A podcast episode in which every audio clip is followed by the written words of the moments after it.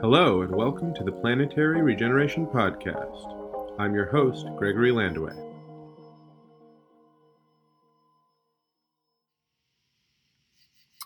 Welcome, regenerates, to the Planetary Regeneration Podcast. I keep thinking I'm going to rename this this show the Global Weirding uh, Show with Gregory.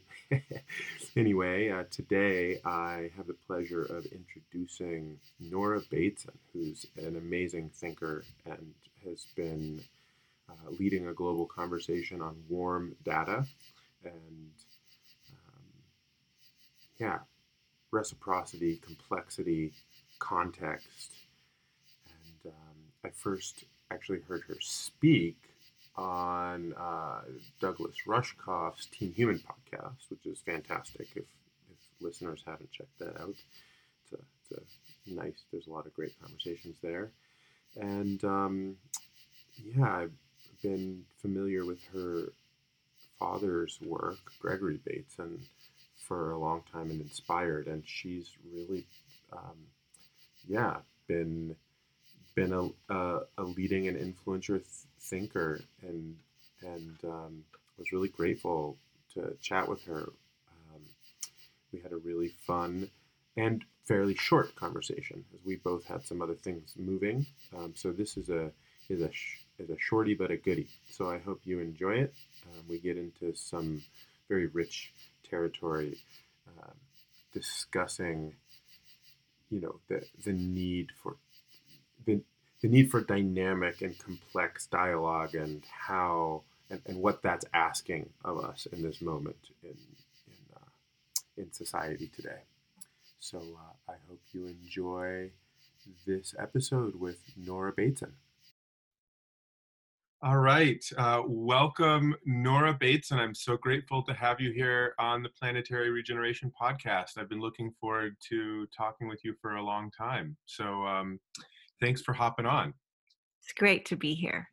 Thank so you. We, we were just, be, before I hit record, we were just sort of reminiscing about the good old days of uh, globe-trotting and, um, you know, the, the life of the itinerant uh change maker, maybe, and um, yeah, just it, both of us were sort of sharing some gratitude for how much things have slowed down and and the shift, while maybe also having a little bit of a nostalgia moment. What you were saying you missed? You were saying you missed airports. What do you miss about them? Confessions, right? Um. You know, it all just seems kind of surreal, but I just, I, I've been just sitting here on our little farm for months on end, and we're, I don't think I've ever worked so hard in my life. So it's really not about missing work because, mm-hmm. wow, that has not been the case. You got but, dirt under um, your fingernails and, I, yeah. And so many Zoom calls and projects bursting and articles coming out everywhere. And I mean, super productive. But um, I don't know, I, you know, here's the, the, the strange, and let's go here. Okay, yeah, Gregory, let's, let's go, go here. here because there's something so important about this realm of what's not quite conscious. Hmm. Sort of the, the liminal, the the liminal. Nonverbal, liminal, kind of under the surface, lurking, murky world. Mm-hmm. And what I was kind of nostalgic for was that that sense of, you know, being in my little jacket and having my little suitcase and going where I knew I was going, and I knew what time the plane was leaving, and I was like gonna go give a talk or meet the people and do the thing. And now it's like, you know, things are getting a little loose. Mm.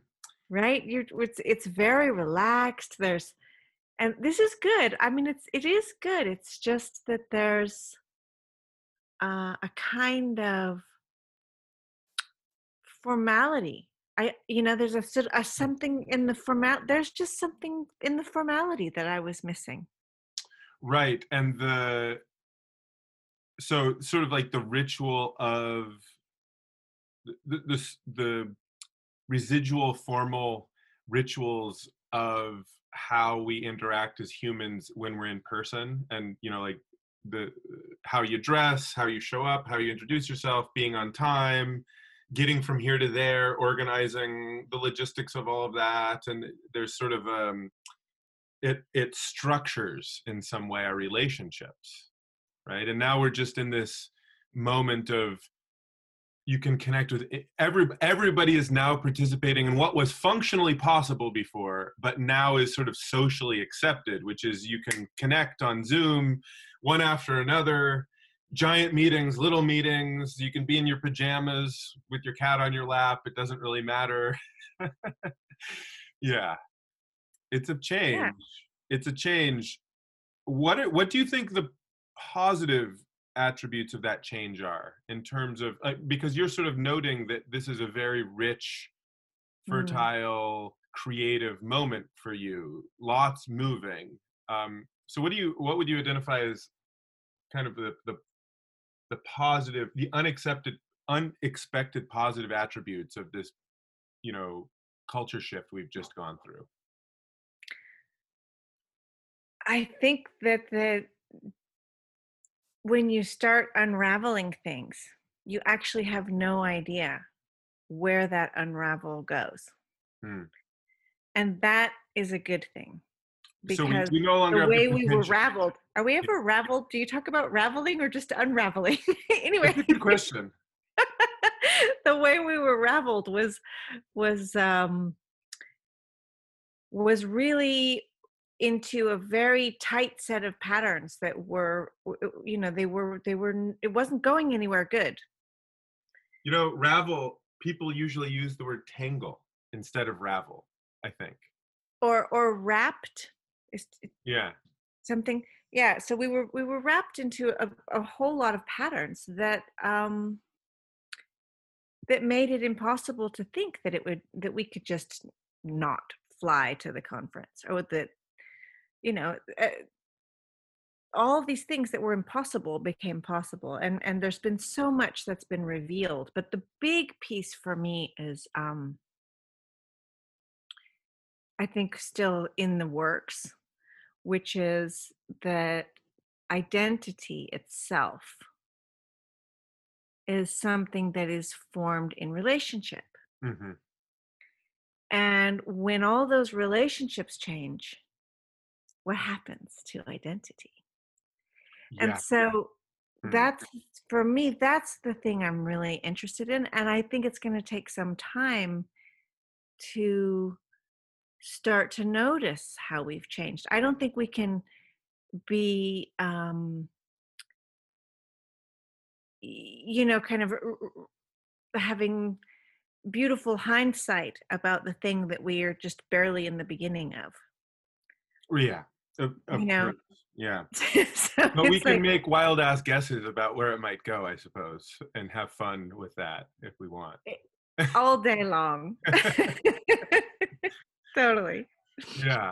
I, and that's fun. Yeah. So I, I think, and maybe that's actually in a meta moment. Okay. Let's meta that for a sec and say, part of what has been happening is there's been this drive to harvest, to get the deliverables, to, you know, document everything. As you're learning, it's mm. like learning's never had time to grow anyway. We were, you know, we were buried in hot pink Post-its. Yeah. And I just have to say that it doesn't work like that. You know, these little itty bitty seeds of learning were just barely touching soil. And we were like, what's the deliverable? It's like, this is not an apple, my friends. This is still, this is not ready for harvest. So maybe it's been a time when some of the things that have been very eagerly yanked from the soil of kind of epistemological growth could could could take and make seedlings and begin to create together. I don't, you know, maybe. I think that's a really potent image and reminder. I, I mean, for me, it's funny, as you were saying that, I was just having the experience of sort of a, a quick introspection and realizing, you know, A, how much I resonate with that truth and have long believed we need to reconnect with cycles and give the sort of uh, the down cycle, the winter cycle, the, you know, the the seed germination moment, more spaciousness and time. While at the same time, I've been often living in a way that's incoherent with that belief or knowledge. And um, and and by and large, I would say that that's, that's due to the sort of like the magnetic pull of our, you know, of the dominant culture. Um, just like, you know, you want to get funded, you want to do this, you want to do that, you want to do something, you've got, you, you know, you, as you were saying, you got to take that half-baked idea and, you know, that non-germinated apple seed, and you have to present it as if it's a, you know, a tree and the, you know, flowering at spring that's fifteen years old at the peak of productivity, you know, without, you know, without anything in between. And um, that's such a disservice, I think, to, and it is such a beautiful reminder to value and reconnect with the space in between, with the, as we were talking about before, the liminal, the space of potentiality, the space of darkness, of unknowing, of just being able to say, I don't really know what's going on right now. I'm just holding. And in, in a conversation I, I we both had the pleasure of participating with, that was actually something that, um, with Daniel Christian Wall and, um, and May East, um, we were, this theme actually came up where Daniel was sort of making a statement, and maybe I was even arguing a little bit or pushing back on it or trying to sort of like have a dialectic around it. He was saying, you know, the biggest thing that, the biggest gift of this transformation that coronavirus is bringing is people being humbled and being able to say, I just don't know. Mm. I actually just don't have any idea of what's happening. And um, anyway, that, that to me, that really links back. There's just, that's a really juicy and beautiful topic of conversation. So I'd actually like to just do a couple circles or spirals around that. And I would love it, you know, as we're circling that and sort of, you know, exploring it from different angles, um, I would love it if you would, if if you could sort of weave a thread, which I know you'll do implicitly, but maybe making it a little bit more explicit for myself and for others around how your thinking around warm data relates to this sort of th- this phase of the cycle and this nurture, more nurturing approach to um, how we know and how we generate our understanding and action. Yeah, I, I, um, I'm happy to do that because it's, uh, it's actually come into focus for me in ways that, um, probably it wasn't that clear before. Yeah. Uh, it, there's been an urge, an itch, an impulse to change make. Like, what is this change making thing? And um, one of the things that happens inside that space that we live in, that we've been running around in, is that that with all the best intentions, uh, there's an identification and definition of the problems. Mm. And uh, a notion that those problems should be tended to, right? Something yeah. like that. The problems um, become the focus. The, the the the problems become the sort of attention focus is what you're what you're saying. We start to identify with it and just put all our attention to it, and and you know the issue is that what I'm what what warm data brings to that table is the basic this this you know you, there's kind of like one line you can hold it all in, and it's it's this. Whatever it is that you think it is, it's not just that and nothing more. Hmm.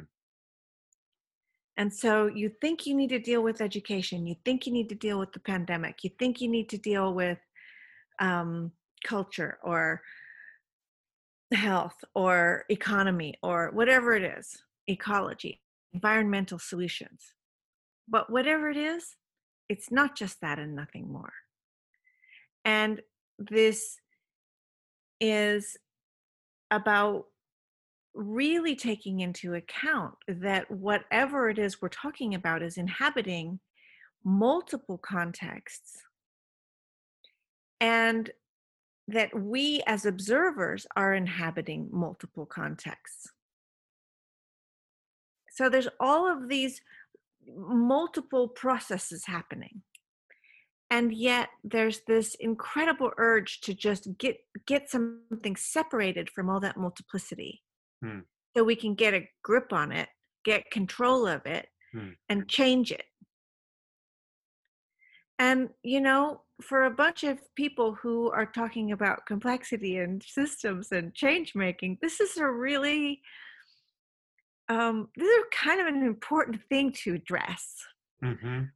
Is that the things that are are up in our face maybe as being the symptoms of the global issues. Okay, this is something we all know. They're not the issues. Yeah. Right? They're not. And so it becomes really, you know, it, it's something interesting to recognize that, you know, you could easily say, we don't have a carbon emissions problem. We have a culture problem. We don't have a culture problem. We have an identity issue. People need to have status, so they buy stuff. We have a, a way of, you know, sort of fluffing our feathers for each other that includes titles and, you know, travel and doing things. And we have a notion of happiness that includes things. And so... Yeah. Do we have a carbon problem? Do we have an environmental crisis? Do we have a, like where, you know, what's the issue? Yeah.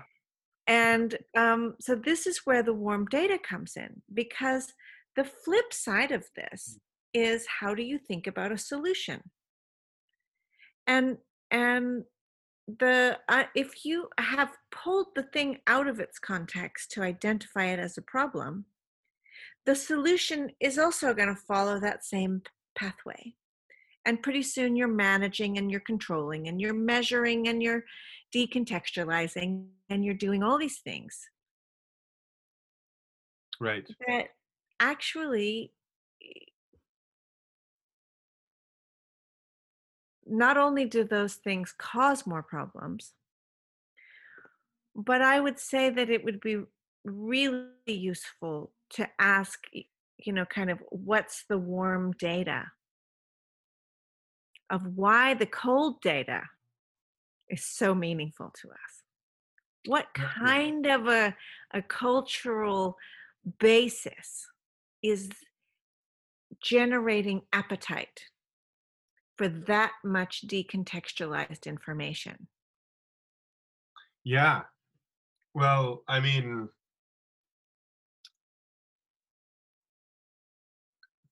I think that that's a really important question. And I wonder, it's there's a really interesting conversation taking place right now, to me. I, I'm not sure if, if, it's always hard for me to tell what l- lands in other people's filter bubbles these days. Mm. But I've been attentive to this sort of like meme war taking place, essentially, between the sort of like rational, liberal, in the classical sense of liberalism, sort of a social and democratic, institutional, democ, demo, you know, democracy and markets, rational scientific thinking, Enlightenment values, liberalism, when, when right. I, right, versus sort of the postmodern, you know, woke, um, intersectional uh, critical theory, you know, new left.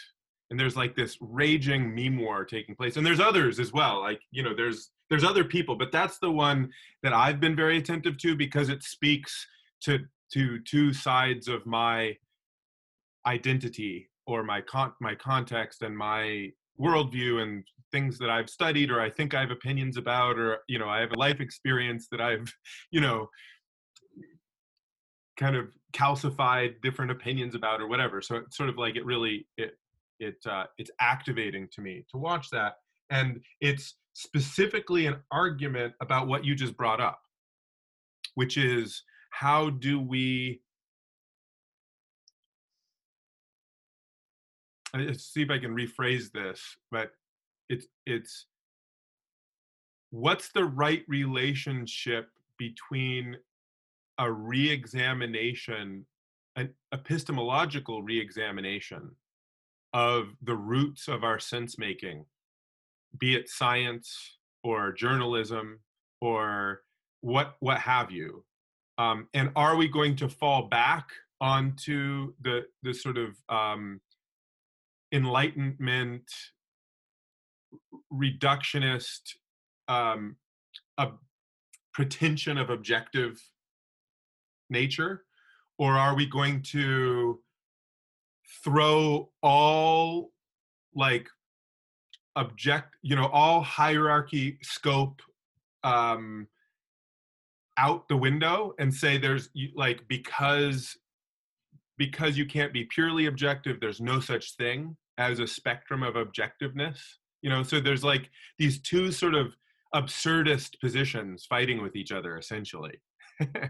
And what's rich is the middle ground, where I think, which is actually where you're doing work, which is how do we ask better questions? How do we own when there is, how do we uncover and even celebrate our cognitive bias with one another, and then use that to reinform a process, not to just dismantle and dismember a process, you know, not to be adversarial about it, but to understand, oh yeah, that study had this really interesting, you know, perspective of this. The scientists were always thinking, you know, like like the rat telomeres or whatever. They they never even thought that the mice would evolve differently in a lab than in nature. What does that say about how they were seeing things? You know, exactly, exactly.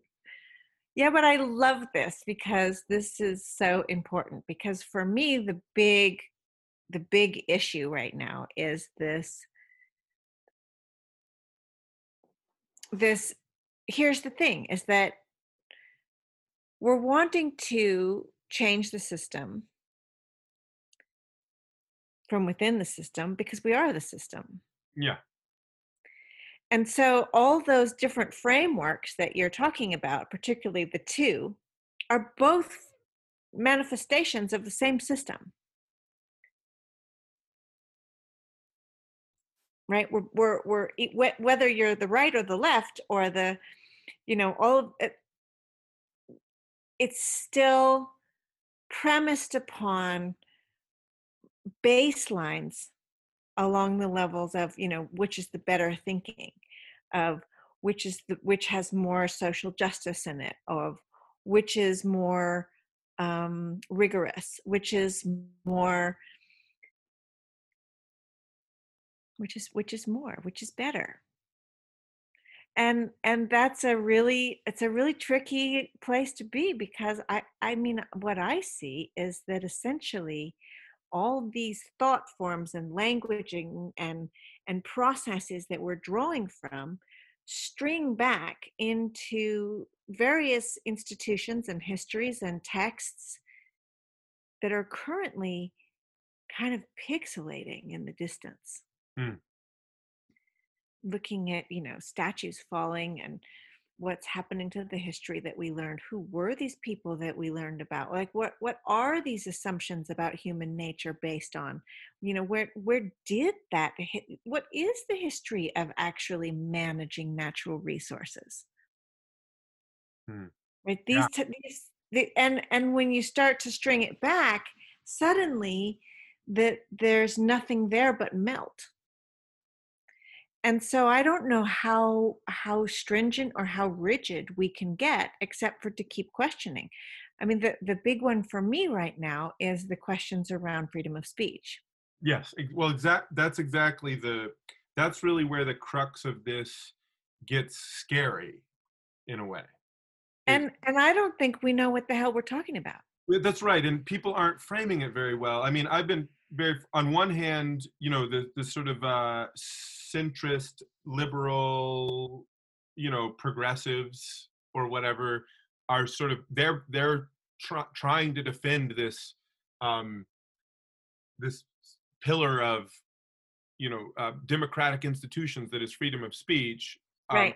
and feeling embattled by this other group, which is saying, no, what we have to do is create safe safety.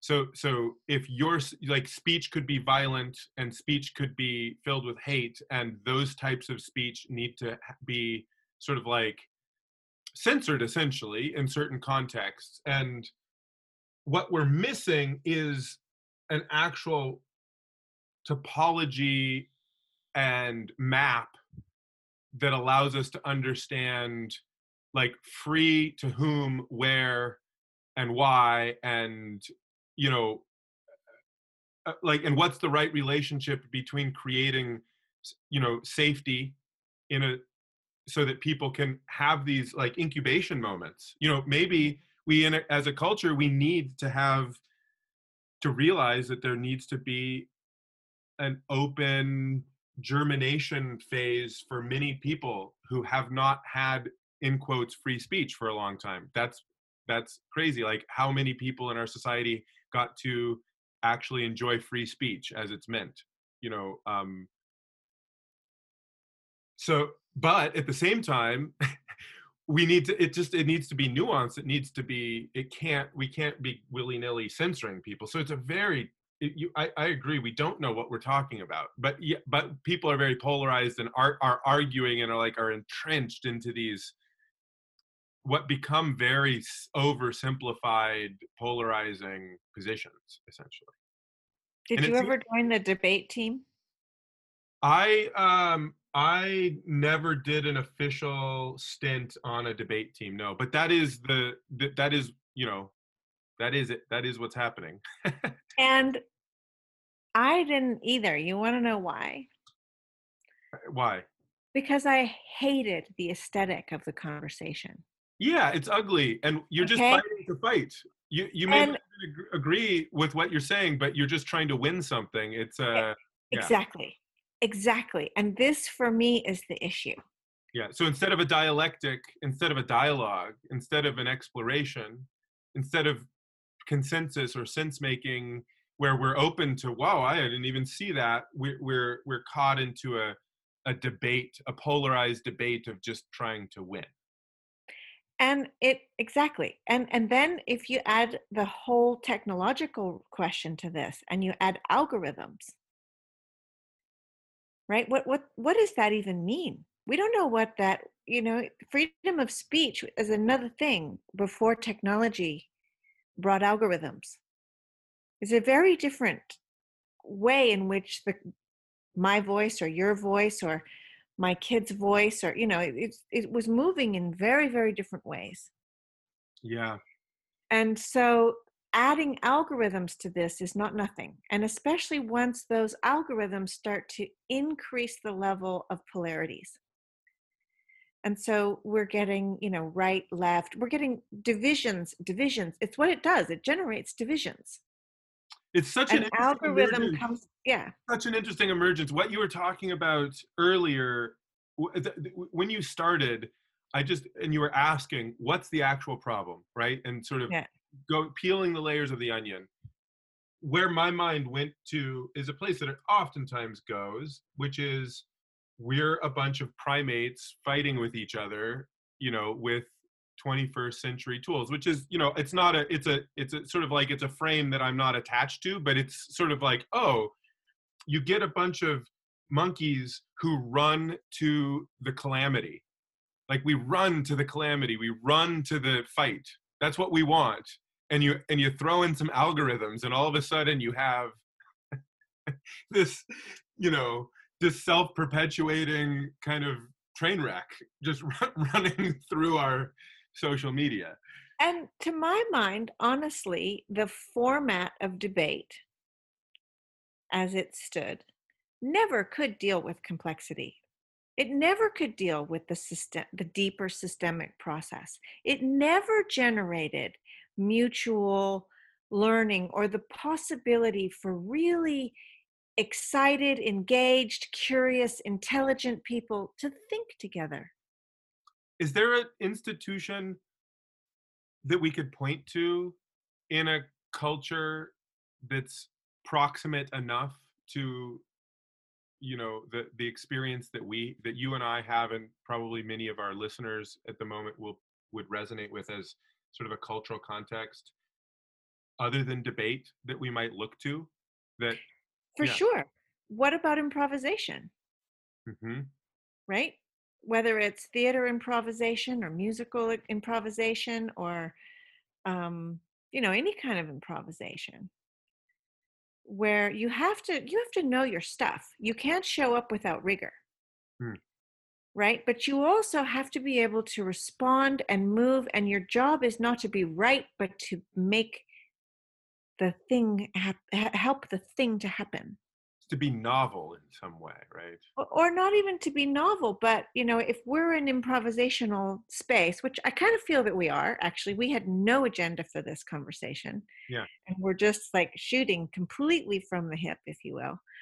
But but my job isn't to make me look good. Yeah. Right?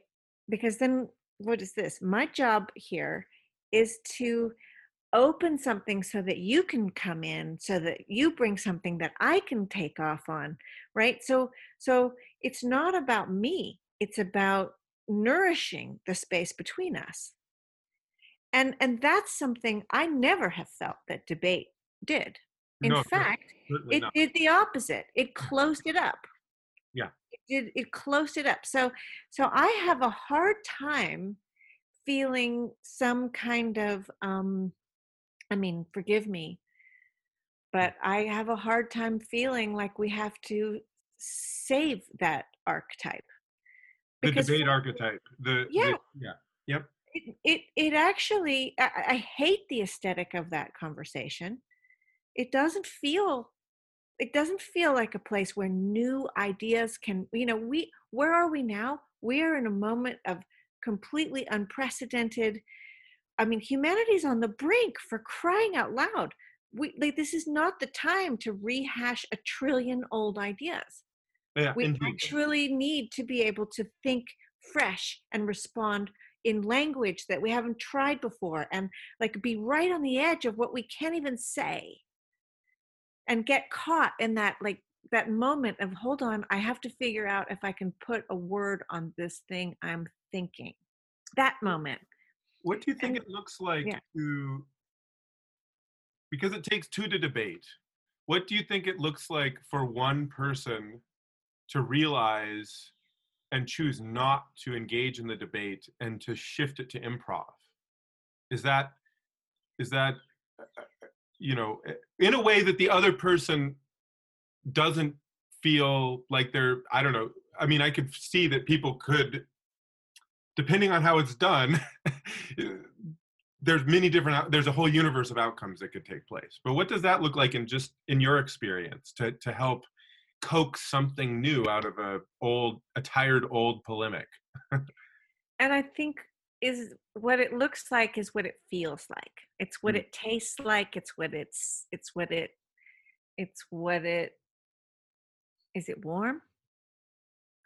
You know, sometimes you get in a conversation with someone and you can be on a panel, and then there's someone there who just, they might not even say anything, but they're so warm.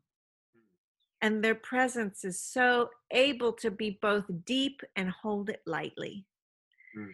And and it's it's more, it's not a it's not a methodology. The it's beings, a it's, it's a, a way of yeah. being. And and bringing one's um, one's little seedling soul to the conversation mm. that is not yet an apple tree, you know, and and and just being there with that, and and what kind of ideas, what kind of questions, what kind of processes come from that. Uh, it's like, it's humility, but it's got rigor, and it's it's um, it's it's it's that I'm not showing up as my academic self. Mm. I'm showing up as me, and it's not really just me. It's the particular me that you bring out, mm. and our, us being in conversation is an exploration of how we are together. What is it that we make together? What kind of ideas do we find when we go walking through the idea forest? And they're not the same as if, you know, if if we were sitting here, either one of us with somebody else. Yeah. Yeah, sort of the the the speaker and listener as an epiphenomena of the moment that's co-created between the two of us. And there's something ab- there's something so beautiful about real about using that language for me of emergence mm. around that, just it, anchoring in the moment and anchoring in multiplicity of self, multiplicity of self, depth of mutual experience, and the invigoration of knowing that, you know, the space between us could blossom into anything. We don't even know what it could become. So for me, that's freedom of speech. That's what I'm talking about. So this thing where it's like, do you have the right to put up swastikas or not? Is like really a weird question. It really, it really demarcates a very weird set of cultural pathways that have brought us to that question. And, and so I feel like we have to be careful with this right now, because to drill down on that place is not going to actually be generative of the kind of of possibility that is actually there, right? Which is, you know, which is actually a real shift in the public discourse, which is, whoa, we desperately need that. So instead and, of drilling, yeah. What do we do? So if we're knowing that it's so important and it's there's this transformative imperative for uh, for our discourse, for our culture, for, for the way we approach speech and sense making. And what you're pointing to is, you know, if we try to say that's the problem and we're going to drill into it and we're going to sort of like hammer it until we build some tool that's, that, right. you know, or whatever it is. Instead, I mean, what I'm sensing is you're inviting a different way of of holding with softness and not avoiding it, but giving it sort of a place that we circle back to in different ways and in different contexts and see what emerges. Um, it, this is the warm data work in a nutshell, because what we're doing is we're having conversations that are allowing personal experience across multiple contexts to overlap like a moire phenomenon. Mm-hmm. And when you do that, you have insights and I have insights. There is a mutual learning taking place, but we're not learning the same thing. Mm. And what is in crisis right now, in terms of where where I think our, this this thing is as a, as a cultural question, what's in crisis is the the way, the form, the way in which the culture. Uh, the Western cultural process, if you want to, I don't know what to call it, um, has come to think it needs to metabolize this issue.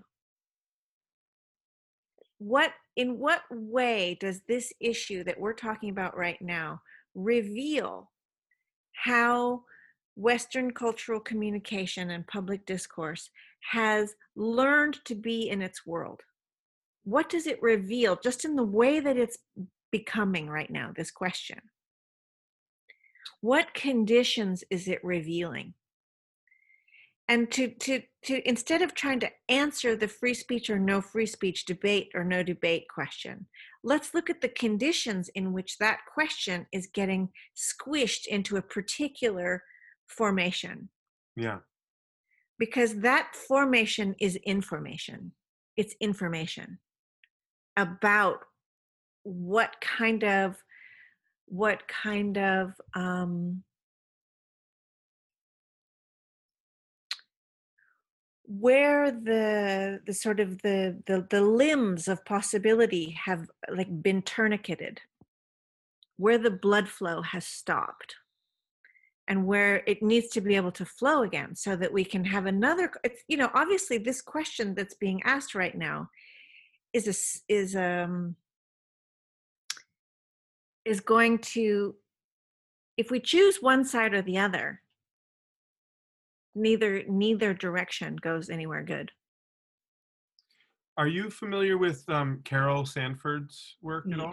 Yeah, I love Carol, yeah. Yeah. She's a longtime teacher of mine and friend, and um, I've, w- w- as you're speaking to that, I'm I'm getting this really beautiful image from her work, which I, I believe is, you know, even very specifically this principle, I I have pretty solid reason to believe that it comes from your father's work, and, and that is this understanding of nodal, being able to track nodally where we actually intervene.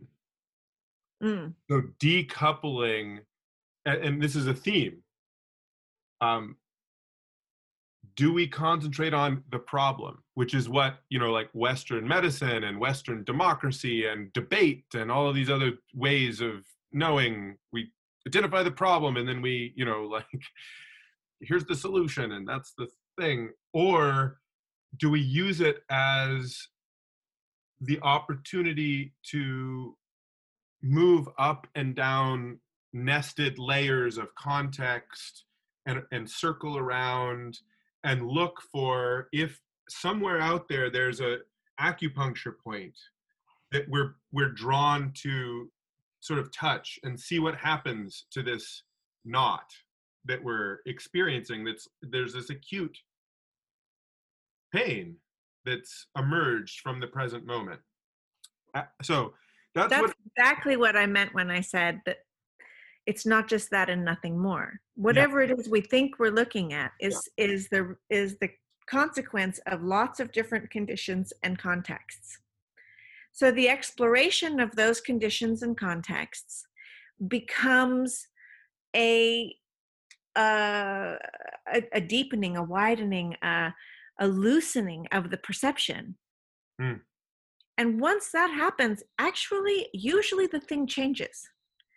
This whole idea of, and then what, is kind of, it becomes a little bit moot. Well, right, awareness transforms somehow. It, it, yeah, it just does. And you start to, the whole thing seems to move at that point, regardless of, you know, you don't really need a committee or a strategy, because, and it's not, because it's never just one action that changes. That's why when the perception shifts, everything shifts, the whole plate shifts. And so it, it's a, it's a multitude of m- minutia and, and macro processes that are changing pretty spontaneously. You don't really need, you don't really need it to go much further than that. Um, and I'm also recognizing that I have to go in a minute. Just in a minute, yeah. Well, um, it's been a really fantastic and rich um, conversation, Nora. Thank it's you for so fun. Yeah. Um, we'll have to do it again sometime. And thanks for taking time to sort of dig in and and do a couple uh, spirals around um, this topic, which which I've been holding with a lot of curiosity the last um, couple of months, actually. So I'm I'm grateful to get to just sort of see what emerged between us. Me too, and I really enjoyed it. So, um, yeah, but come um, come play in the warm data meadow with me anytime. I'd love to. I would love that as well. Ciao. Ciao. Thank you.